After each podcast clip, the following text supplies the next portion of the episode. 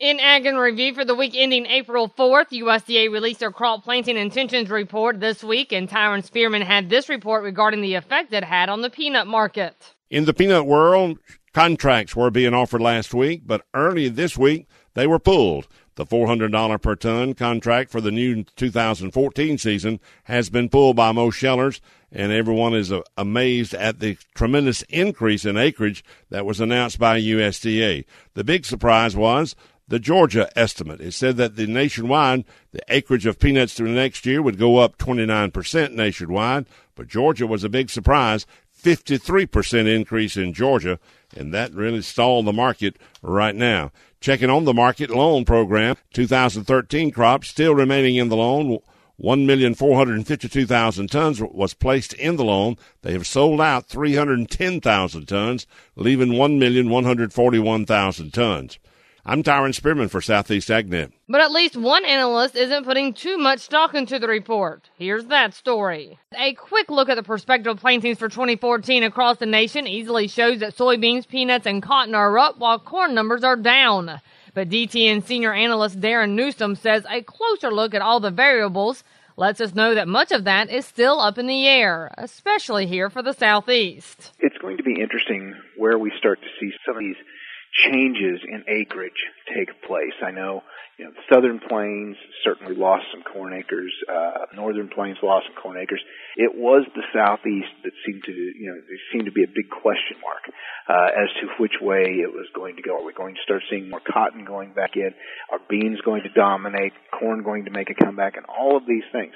Um, so I think that has yet to completely play out, but there were certainly some interesting numbers in in the Monday report. And just what will determine the play out of those numbers? Newsom says it will be two things. And it's the simple two things. I think it is going to be weather. You know, it is weather going to continue to play a role. To me, it's the key. And then there is price. They're going to take a look you know, particularly producers in the southeast who can get the crop in the ground a little bit sooner maybe than up in the upper Midwest and so on. You know, they're going to be taking a look at the September corn price or they're going to be looking at the these corn futures and they're going to be comparing that to what they see in the November soybean market.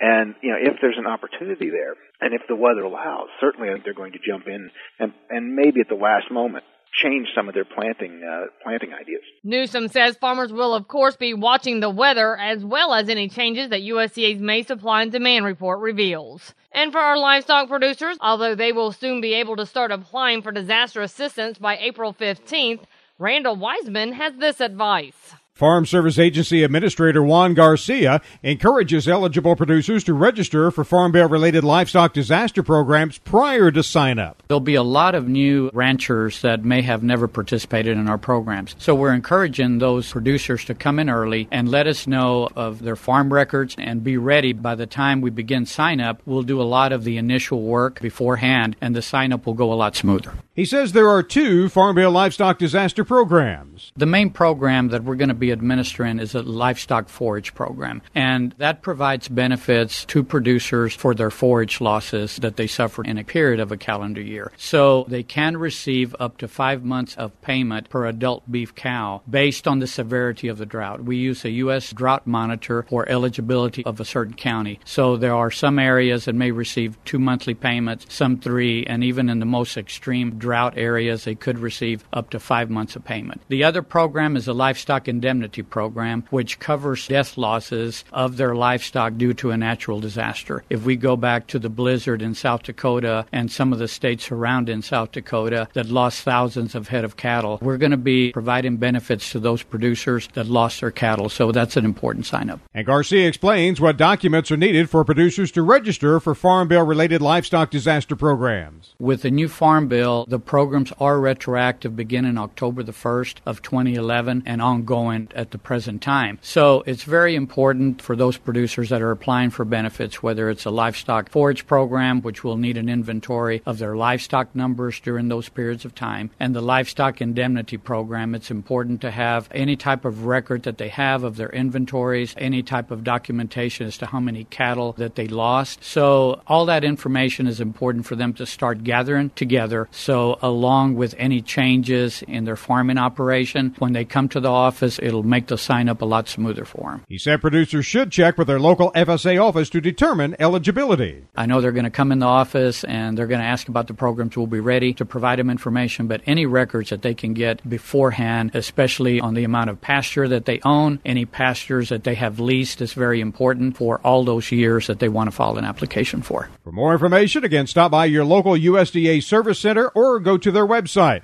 at fsa.usda.gov. And don't forget, you can find these stories along with all the week's Southeast AgNet reports on our website at southeastagnet.com.